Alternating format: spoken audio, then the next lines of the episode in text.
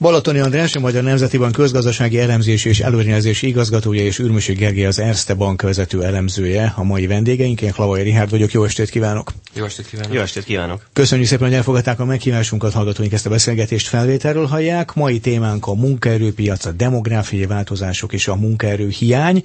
Nézzük bevezetőként szokás szerint a tényeket. A gazdasági növekedés kockázatai közül a munkaerőhiány tekinthető az egyik legkomolyabbnak.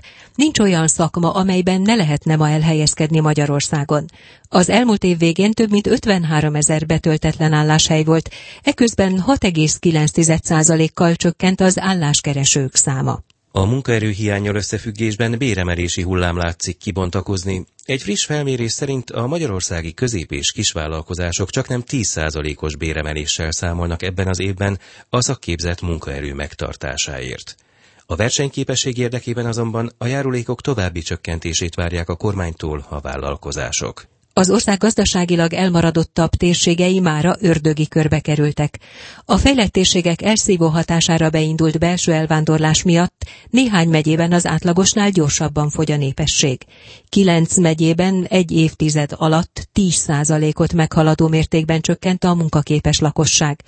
Ezekben a régiókban elkerülhetetlen lesz a külföldi munkavállalók behívása. És akkor kezdjük is rögtön a közepén az elemzéssel. Milyen hatásai lesznek mondjuk már rövid távon ennek a munkaerőhiánynak, ami most kibontakozik Magyarországon? Balatoni András, Magyar Nemzeti Bank. Szerintem a legfontosabb kérdés ezzel kapcsolatban, ugye, hogy a gazdaság az egy ciklikus mozgást végez általában. Amikor a gazdasági kibocsátás visszaesik, gondolok itt a 2009-es recesszióra, abban az esetben ugye nagyon sok embert elbocsájtanak, a munkanélküliségi ráta magas, és sok pangó kapacitás alakul ki a gazdaságban.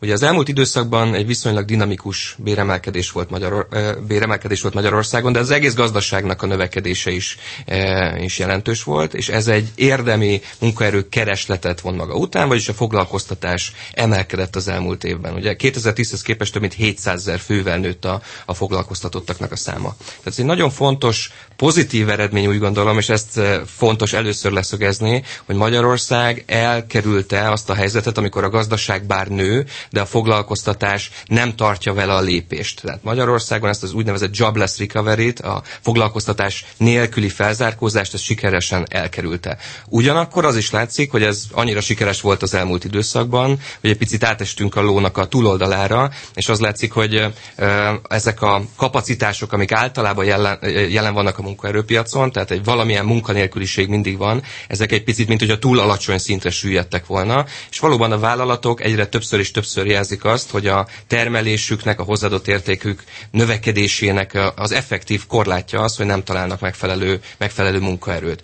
Ez, hogy mennyire fogja a GDP növekedést korlátozni, ez attól függ, hogy mennyire képes a tőkét, illetve a munkát tőkével helyettesíteni az adott vállalat. Tehát amennyiben mondjuk beruház az adott vállalat, abban az esetben lehet, hogy csökkenhet az adott vállalatnak a munkaerő iránti igények. Gondolok itt elsősorban mondjuk az automata kasszákra. Ugye egy kasszához általában kell egy pénztáros is, azonban, hogyha automata kasszákat építünk ki, az egy beruházás, viszont cserébe csökken az adott vállalatnak a munkaerő iránti kereslete. Tehát egy tőkeintenzív gazdasági növekedési pályán ez a munkaerő hiány, ez mérsékelhető. És egy másik fontos dolog ugye, hogy az elmúlt időszakban nagyon sok magyar állampolgár külföldön vállalt munkát, ugye 100 000 fölé tehető ezeknek a száma, nagyon nagy a becslési bizonytalanság, tehát a legóvatosabb becslés pont 100 000-et, és amennyiben ez a jelentős béremelkedés az folytatódni fog a következő időszakban, akkor bízunk benne, hogy Magyarország egyre inkább attraktív lesz a külföldön dolgozó magyar állampolgárok számára, és egyre többen fognak hazatérni, ez is csökkentheti a munkakínálati korlátokat. Ürmösi Gergely, Erste Bank, milyen hatásokkal számolhatunk? Először Balatoni Andrásnak azt az állítását járnám körbe, amikor azt mondta, hogy sikerült elkerülni azt az állapotot, hogy egy foglalkoztatás növekedése nélküli gazdasági fellendülésnek vagyunk tanulni. Magával az állítással alapvetően egyetértek. Inkább arra helyezném a hangsúlyt, hogy szerintem ezt a képet azért érdemes árnyalni. A magyar gazdaságnak vannak azért, és a munkaerőpiacnak is vannak olyan szerkezeti gyengeségei, amik ezt a képet egyértelműen árnyalják. Ilyen például az, hogy 2010 óta a kormány hiába hirdette meg és mondta ki nyíltan, hogy szeretné az államigazgatást, a bürokráciát áramvonalasítani és átterelni rengeteg államigazgatásban dolgozó embert a versenyszférába. Ez valójában még nem történt meg, sőt a statisztikák inkább azt mutatják, hogy az állam még mindig rendkívüli nagymértékben növeli a munkavállalóknak a számát. Ez az egyik. A másik pedig, ami szerintem szintén fontos megemlíteni, hogy az úgynevezett közmunkaprogram is jelentősen árnyalta azért a statisztikákat.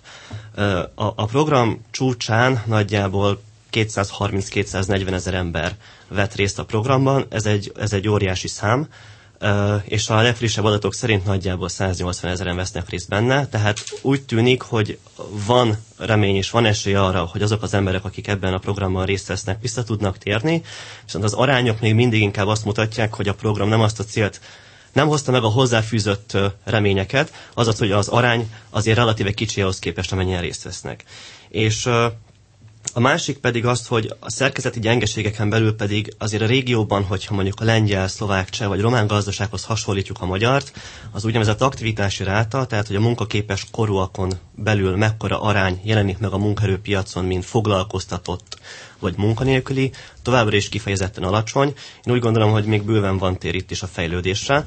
És hogyha mindezt az összes tényezőt kiszűrjük, akkor valóban azt a képet kapjuk, hogy igen, rendkívül sokat javult a magyar munkaerőpiac és a magyar konjunktúra, és a növekedési potenciál is javulhatott előre tekintve, de azért továbbra is még bőségesen van tér arra, hogy fejlődjünk. Balatoni András? Én alapvetően egyetértek ezzel az elemzéssel, illetve hogy mondjam, amivel mélyítette Gergő a mondataimat. Tehát az, hogy a közmunkaprogram jelen pillanatban forrásokat vonhat el a privát szektortól. Ez úgy gondolom, hogy nem csak a jegybank vagy a piaci elemzők, de a kormány számára is egyértelmű. Nem véletlenül egyre csökken a közmunkára fordított összeg a költségvetésben, és az előrejelzésünk szerint nagyjából 30 ezer fővel mérséklődni fog a közmunkaprogramban foglalkoztatottaknak a létszáma. A másik fontos kérdés az valóban a bürokrácia csökkentés. Egy kicsi, hatékony állam az mindenképpen csökkenteni a kormányzatnak úgy nevezik ezt, hogy holterveszteség, tehát hogy adóból finanszírozzuk meg ugye a közintézményeket. Így ez egy feltétlenül egy fontos irány, hogy a bürokráciának a mértékének a csökkentésével erőforrásokat tudunk felszabadítani a privát szektor számára, és ez a termelékenységet is javíthatja. Egy picit azért azt árnyalnám, hogy ugye a közmunkások viszonylag alacsony arányba helyezkedtek el. Az a helyzet, hogy ezek a statisztikák sok esetben egy picit visszatekintőek. Tehát mire megjönnek a hivatalos statisztikák, mire elvégzik az elemzést a kutatók, ugye sokszor már jó pár évbe a múltban vizsgálják, illetve jó pár évvel korábbi adatokat vizsgálnak, amikor megjelennek ezek a statisztikák, ezek az elemzések. Én úgy gondolom, hogy jelen pillanatban, amikor nagyon jelentősen nő a privát szektornak a munkaerőkereslete, mindenki panaszkodik a munkaerő szűkösségére, illetve én inkább lehet úgy fordítanám, hogy a munkáért folytatott verseny, a munkavállalóért folytatott verseny az erősödik. Ebben az esetben akár a közmunkásoknak is jobbak lehetnek az elhelyezkedési esélyei, mint mondjuk, amikor ez a közmunkaprogram ugye a csúcsát érte el, amikor sokkal alacsonyabb volt az elsődleges munkaerőkereslet. Ürmösi Gergely? Azért ez az állítás erőteljesen vitatható, hogy mennyivel nő annak az embernek az esély az elhelyezkedésre, akinek nincsen szakmája, és nem tud elköltözni országon belül. Néhány évvel ezelőtt olyan számot láttam, amit a belügyminisztérium adott ki, ha jól emlékszem, hogy a közmunkásoknak nagyjából 10-15%-a az, aki vissza tud térni a munkaerőpiacra, és ténylegesen a versenyszférában tud elhelyezkedni. Nem tudom, hogy ez a szám azóta változott-e, de ha növekedett is, tegyük fel, hogy esetleg növekedett, akkor is még egy nagyon kicsi arányról beszélhetünk. Valójában ez nagyjából azokat fedheti, akik amúgy is el tudtak volna helyezkedni, amint újra felévelőbe kerül a magyar gazdaság. Ugye Alapvetően a munkaerőpiacon azért az egy nagyon fontos kérdés, hogy hol jelenik meg a munkaerőkereslet, és hol jelenik meg a kínálat. Azért a magyar munkaerőpiac hírhetten rugalmatlan, tehát hiába van mondjuk Észak-Közép-Magyarországon rengeteg szabad munkaerő, akik szeretnének dolgozni, hogyha Délnyugat-Magyarországon van adott esetben a gyár, ahol keresnek embert. Ugye még mindig nem feltétlenül biztosította az, hogy ezek az emberek elköltözhessenek, és hogyha még valamilyen csoda folytán el is tudnak költözni, akkor nem biztos, hogy rendelkeznek az adott szakmával, vagy a képességekkel, hogy ezt a szakmát elsajátítsák. Tehát itt valójában inkább hosszú távú gyökeres változásokra lenne szükség, hogy gatyába rázzuk a munkaerőpiacot hosszú távon. Egyébként, hogyha már Ürmösi Gergely idehozta részben a demográfiai kérdéseket, akkor egy picit itt nem álljunk meg, de időzünk itt egy picit, hogy vajon most, amikor azt hallottuk a bevezetőben, hogy bizonyos térségekből azért volt jelentős eláramlás, és 10%-ot meghaladó mértékben csökkent a munkaképes lakosság bizonyos térségekben, ami azért nagyon sok, hogyha mondjuk a demográfiai trendeket is ide vesszük mellé, akkor vajon jó lenne az, hogyha mondjuk az ország egyszer csak elbillenne, nyilvánvalóan egy nyugati irányba, hiszen ezt tudjuk, hogy amiről beszélünk, ahol igazán van komoly munkaerőkereslet, az ugye a nyugati részen van. Szóval, hogy ez egy jó lenne önök szerint, tehát a mobilitást el kellene indítani, el kellene tolni ebbe az irányba, Balatoni András? Ez egy azért nagyon fontos és nehéz gazdaságpolitikai kérdés, mert ez alapvetően értékválasztásnak a kérdése is, hogy a tőkét vigyük a munkához, vagy a munkát vigyük a tőkéhez. Hogyha a munkát visszük a tőkéhez, az azt jelenti, hogy a gazdasági tevékenység alapvetően pici területen összpontosul, viszont ott nagyon hatékonyan el lehet ezt végezni. Ez regionálisan nem feltétlenül fenntartható ez a fajta fejlődési modell, és olyan társadalmi egyenlőtlenségekhez vezet, amik úgy gondolom, hogy nem egy egészséges fejlődési pályát eredményeznek. A másik, az persze nagyon nehéz, hogy fejletlen gazdasági térségekbe olyan beruházásokat eszközöljenek a cégek, vállalatok, amik érdemben növelik az adott térségben a foglalkoztatást. Tehát ez egy nagyon sok dimenziós kérdés. Alapvetően az egy cél természetesen, hogy a gazdaságnak a magterülete, ahol a GDP-nek a jelentős részét előállítjuk, az minél szélesebb területen is oszlodjon el Magyarországon. Tehát az is egy fontos, hogy egészséges ágazati struktúrában jelenjen meg ez a gazdasági növekedés, tehát minél több ágazat részt vegyen ebben a bővülésben, és az is egy fontos szempont az én véleményem szerint, hogy ez területileg is kiegyensúlyozott maradjon. Ürmösi Gergely, jobb lenne, ha nyugat felé lejtene a munkaerőpiac? Még jobban? Én nem mondanám, hogy jobb lenne, más lenne. Én azzal egyetértek, amit Balatoni András mondott, hogy ez elsősorban értékválasztás kérdése, hogy milyen gazdaságpolitikát folytat egy kormány. Hogyha nagyon rövid távon gondolkozunk, és ténylegesen a cégek azt látják, hogy szűk földrajzi értelembe vett területen nem találnak maguknak embert, akkor nagyon más választásuk nem lesz, mint elgondolkozni azon, hogy ők költözzenek. Kérdés, hogy ez megtérül nekik, ezt ugye csak ők tudják megítélni. Alapvetően én azt gondolom, hogy rövid távon nagy változásokra nem érdemes számítani, hiszen hogyha holnap a kormány hozna egy törvényt, ami pont ezeket a problémákat célozná, azért jó néhány évnek el kéne telnie ahhoz, hogy ténylegesen a hatásokat kifejtsék. Én inkább azt tartom aggasztónak, hogy az elmúlt években érdemi változás ezen a területen nem történt. Én nem látom azt, hogy például a közmunkaprogramot hogyan egészítenék ki bármilyen oktatással, amit ténylegesen segíti az elhelyezkedést hosszú távon. Másrészt pedig azért azt ne felejtsük el, hogy hiába javult sokat a munkaerőpiacnak az állapota, és az aktivitási ráta hiába emelkedett 60% fölé és maradt ott. Szóval mindig arról beszélünk, hogy van 2 millió ember, akit inaktívként regisztráltak, tehát még mindig van egy bázis, akiket valahogyan meg lehetne szólítani, és munkaerőpiacra be lehetne léptetni csúnya szóval élve, de ezt sem egyik napról a másikra lehet megcsinálni, hanem ehhez is több éves kemény munkára van szükség. Ja, hogy fogalmazza meg úgy a problémát, hogy az ugye látszik, ezt nagyon sokat mondják vállalkozások, hogy nagyon komoly igény lenne, mennyiség igény lenne szakképzett munkaerőre. Ezzel együtt van egyfajta demográfiai trend, amiből látszik, hogy mindenképpen csökken a munkaképes korúaknak a száma. Mi lehet a megoldás ebben a helyzetben? Mi az a megoldás, ami mondjuk már rövid távon, 3-5 éven belül hozhat megoldást, Balatoni András?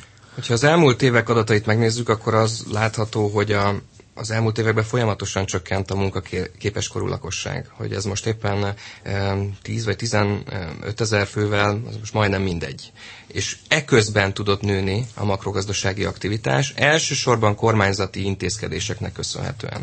Tehát az a fajta foglalkoztatási fordulat, ami az elmúlt években jellemezte Magyarországot, az azt mondom, hogy majdnem, hogy egyedülálló, sőt, történelmi szempontból is kimagasló, különösen azért, mert ugye egészen 2012-ig azért a növekedés sem volt nagyon dinamikus. Ugye 2010-ben, 2011-ben volt valamennyi növekedés, de hát az elsősorban csak az exporttal állt összefüggésben, illetve az ezzel együtt járó készletfeltöltéssel. 2012-ben volt egy szuverén adósságválság, ráadásul a hazai agrároutput se úgy alakult, ahogy arra számítani lehetett, tehát ott 2012-ben effektíve recesszió volt, és csak 13-tól indult meg a gazdasági növekedés.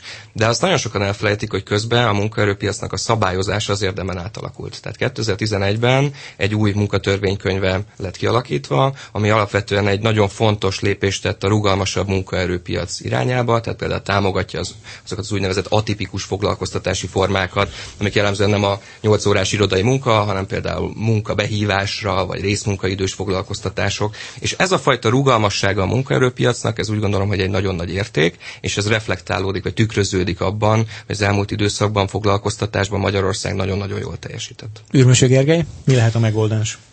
Én ezt kicsit más oldalról közelíteném meg, mielőtt választ adok. Ugye a beszélgetés elején Balatoni András azt mondta, hogy nagy potenciál rejlik azokban is, akik külföldre mentek, hogy hazatérnek esetleg. És ugye rengeteg felmérés készül, illetve rengeteg anekdotikus információ van arról, hogy azok az emberek, akik és családok, akik kimentek külföldre, miért nem térnek haza, vagy ha hazatérhetnének, mi az, ami visszatartja őket. És alapvetően röviden a mondani valója ezeknek a felméréseknek leginkább az, hogy nem a jövedelem és nem a pénzbeli problémák azok, amik hátráltatják ezeket a családokat, hogy hazaköltözzenek, hanem leginkább olyan infrastruktúrális hiányosságok vannak itthon, amik ténylegesen megnehezítenék az életüket. Tehát nagyon egyszerű dolgokra kell gondolni, például hiány van óvodákból, iskolákból, adott esetben ugye, hogyha elkezdett már iskolába járni egy családnak a gyereke Nyugat-Európában, akkor egészen más oktatási rendszerben vesz részt, ami néha más országokban rugalmasabb és teljesen más megközelítésben oktatnak, mint itthon. Ezeket a kérdéseket lenne érdemes igazából gazdaságpolitikának és a politikának körbejárni, hogy rövid távon hogyan lehetne ezeket a hiányosságokat itthon orvosolni, hiszen ugye rengeteg EU forrás érkezik Magyarországra, a költségvetés relatíve jó állapotban van, tehát elvileg nagy pénzügyi akadálya most nem lehetne, főleg egy felfelévelő konjunktúra idején, hogy pont ezekbe az intézményekbe és intézetekbe beruházzon a magyar állam és felújítsa őket. Ez is egy pluszpont lehet amellett, hogy valaki hazaköltözzön, hiszen ugye hiába lesz alacsonyabb a jövedelme forintban kifejezve, mint Nyugat-Európában, de azért a megélhetési költségek is sokkal alacsonyabbak. És a másik aspektusa szerintem ennek a kérdésnek az, hogy van egy nagy különbség a hatékonyságában és termelékenységében az átlagos magyar kis- és középvállalatnak és egy nagyobb nemzetközi multinak. Ezt több statisztika is már kimutatta, és hogy ez a különbség a két típusú vállalat között, ez Magyarországon elképesztően nagy. Tehát a kormány és a gazdaságpolitika részéről azt is át lehetne gondolni, hogy hogyan lehetne a kis- és középvállalatokat segíteni, hogy hatékonyabbá, termelékenyebbé váljanak, hiszen ez lenne a záloga annak, hogy ők is gyorsabban tudjanak béreket emelni, és hazacsábítsák adott esetben a szakértőket, akik be tudnak kapcsolódni a termelésbe. Balatoni András? Azért nagyon érdekes, amiket Gergő említett, mert végül is akkor az embereknek a hazacsábítása, illetve hogy a családjukat jobban el tudják az itthoni infrastruktúrával látni, ez egyben a demográfiai fordulatnak is az egyik letéteményese lehet. Tehát ez egy nagyon fontos kérdés, és középtávon mindenképpen ebbe kell gondolkodni, hogy a jelenlegi fertilitási ráta az nem elég a társadalom fenntartásához. Ugye emelkedett az elmúlt időszakban, ugye 1,2-ről 1,4-re, de a reprodukcióhoz szükséges 2,1-es értéket továbbra sem érjük el, Így ezzel a fajta gondolkodással úgy gondolom kettő legyet is akkor lehetne ütni. Egyrészt haza lehetne csábítani azokat, akik külföldön dolgoznak, másrészt pedig ezek az intézkedések hozzájárulnának a demográfiai fordulathoz. Szerintem azért a külföldre költözésnek egy nagyon fontos motívuma a bér. Lehet, hogy aki már kint van, ott más tényezőket is figyelembe vesz, de még mielőtt kiköltözne, az biztos, hogy az a fajta nagyon jelentős bérkülönbség, és már magasabb a megélhetési költség is kint, de azért reál értelemben biztos, hogy jobban jár, aki mondjuk Londonba dolgozik, vagy Németországba dolgozik, mint aki Magyarországon dolgozik. Tehát ez egy nagyon fontos és strukturális kérdés, amire szerintem az egész Európai Unió jelen pillanatban nincs felkészülve, hogy ilyen mértékű bérkülönbségek, azok fenntarthatók-e egy liberalizált munkaerőpiacon. A véleményem szerint nem fenntarthatóak, és ezt mutatja az is, hogy ez igazából nem csak Magyarország specifikus kérdés. Ez egész Közép-Kelet-Európát sújtja, nyilván mindenkit különböző mértékben, de alapvetően egy regionális kérdés. És ez mi a közös ezekben az országokban, itt Közép-Kelet-Európában? Hát elsősorban az, hogy más a bérszint, és más a reálgazdasági teljesítmény. Gergő említette itt a kis és középvállalatokat. Ugye valóban azt... Ja, hatékonyságot. Majdnem minden műsorban eddig szóba került itt a párbeszéd a gazdaságról van. Így van, tehát a kis és középvállalatoknak ugye a termelékenysége az nagyjából 1/3 a nagyvállalatoknak a termelékenységének. Viszont, és akkor itt kanyarodok vissza megint a bérkérdéshez, viszont bérben a nagyvállalatok csak dupláját adják a KKV-knál regisztrált béreknek. Tehát nagyobb a különbség a nagyvállalatok és a KKV-k között termelékenységben, mint ami bérben megjelenik. Tehát ez egy nagyon-nagyon érdekes különbség, és ez azt is mutatja, hogy a nagyvállalatok az összes bérköltségüket, hogyha figyelembe vesszük a nagyvállalatoknak, az összes forgalmukhoz képest alacsonyabb, mint a KKV esetében az összes bérköltség. Ez úgy gondolom, hogy ez a külföldi működőtőke szempontjából ez egy nagyon fontos kérdés, és magyarázatot adhat arra, hogy a teljes magyar bérköltség az elmúlt időszakban miért csökkenhetett a GDP arányában. Egyébként, ha már a béreknél tartunk, akkor ugye az látszik szintén vállalatvezetők elmondásából, és hát a munkaerőpiaci felmérésekből is, hogy a bérfelzárkózás valamilyen szinten, valamilyen ütemben elkerülhetetlen. Ugye azt mondtuk a bevezetőben is, hogy a vállalkozások látják, hogy nyilván többet kell fizetniük a szakképzett munkaerőért. Önök szerint van-e alapból akkora mozgástér a magyarországi vállalkozásoknál, hogy ezt meg tudják tenni, tehát hogy versenyben tudnak szállni nyilván bizonyos szinten ezekkel a mondjuk a nyugat-európai bérekkel, illetve milyen szabályozási lépéseket tartanak elképzelhetőnek, hogy a vállalkozásokat hozzásegítsék ehhez a bérversenyhez? Ürmösi Gergely. Azt gondolom, hogy nagy vállalatoknál, főleg a nemzetközi hátterűeknél nagyobb tér van arra, hogy a bérekben versenyezzenek és megemeljék őket. Ugye ők sokkal könnyebben tudnak igazodni az ilyen hirtelen változásokhoz, mint egy ilyen gyorsütemű béremelkedés. Másik kérdés viszont az, hogy a kis és középvállalatoknál ténylegesen mekkora az a tér, amiből tudnak gazdálkodni. Ugye itt is felmerül az a kérdés, hogy azért Magyarországot nagyon átlengi a szürke és a fekete gazdaságnak az árnyéka. Ugye ez azt is jelenti, hogy ha valaki 100 egységnyi jövedelmet hazavisz egy hónapban, annak nincs teljes egésze fehéren bejelentve és megadóztatva, és valójában amit látunk, bérnövekedést, az valójában valószínűleg részben fehéredés is lehet, hogy abból a 100 egységből nagyobb arányban visz haza most már adóztatott jövedelmet az illető. Azt gondolom, hogy lehetne csökkenteni egyrészt az adókat, nem csak azt, ami a munkavállalókat terheli, nem azt, ami a munkáltatókat is terheli. Én személy szerint azért nem vagyok a híve a túl sok szabályozásnak, inkább a jó minőségi szabályozásnak egy-egy piacon, beleértve a munkaerőpiacot is.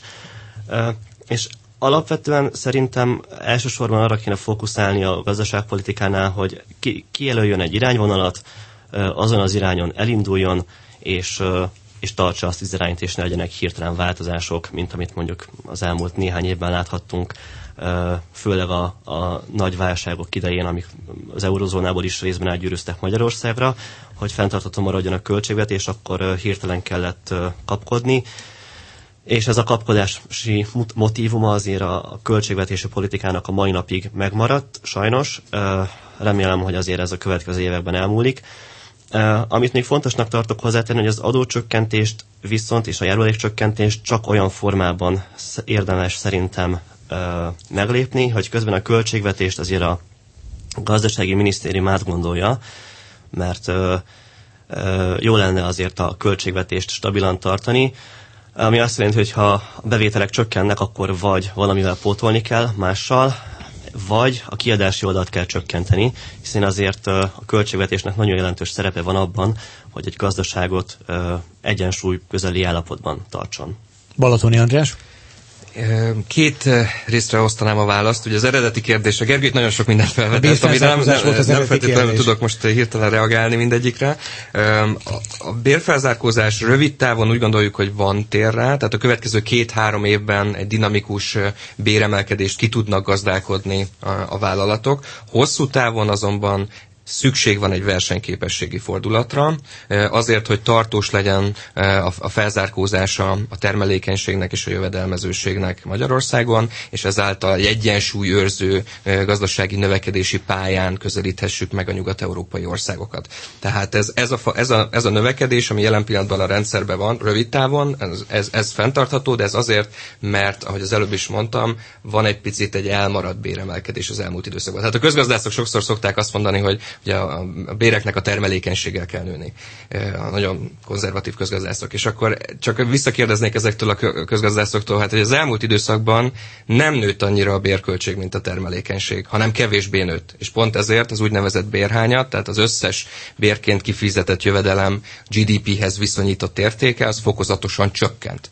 Most a következő időszakban a termelékenységet, következő pár évben a termelékenységet meg fogja haladni a béremelkedés, de mivel van egyfajta elhalasztott béremelkedés, erre van lehetőség, és ezt ki tudják gazdálkodni. De hangsúlyozom, hosszú távon ez nem fenntartható versenyképességi fordulat nélkül. Balatoni András, a Magyar Nemzeti Bank közgazdasági elemzési és előrejelzési igazgatója, illetve Ürmösi Gergely, az Erste Bank vezető elemzője voltak a Párbeszéd a gazdaságról a mai vendégei. Köszönjük, hogy elfogadták a meghívásunkat. Köszönjük szépen. Köszönjük. Természetesen a mai beszélgetéshez is készültek infografikák, amelyek az alablogon megtalálhatók. A beszélgetést az Inforádió YouTube csatornáján is visszanézhetik. Találkozunk egy hét múlva. A főszerkesztő Módos Márton nevében is búcsúzik a szerkesztő műsorvezető, Hlavay Richárd. Minden jót, viszonthallásra.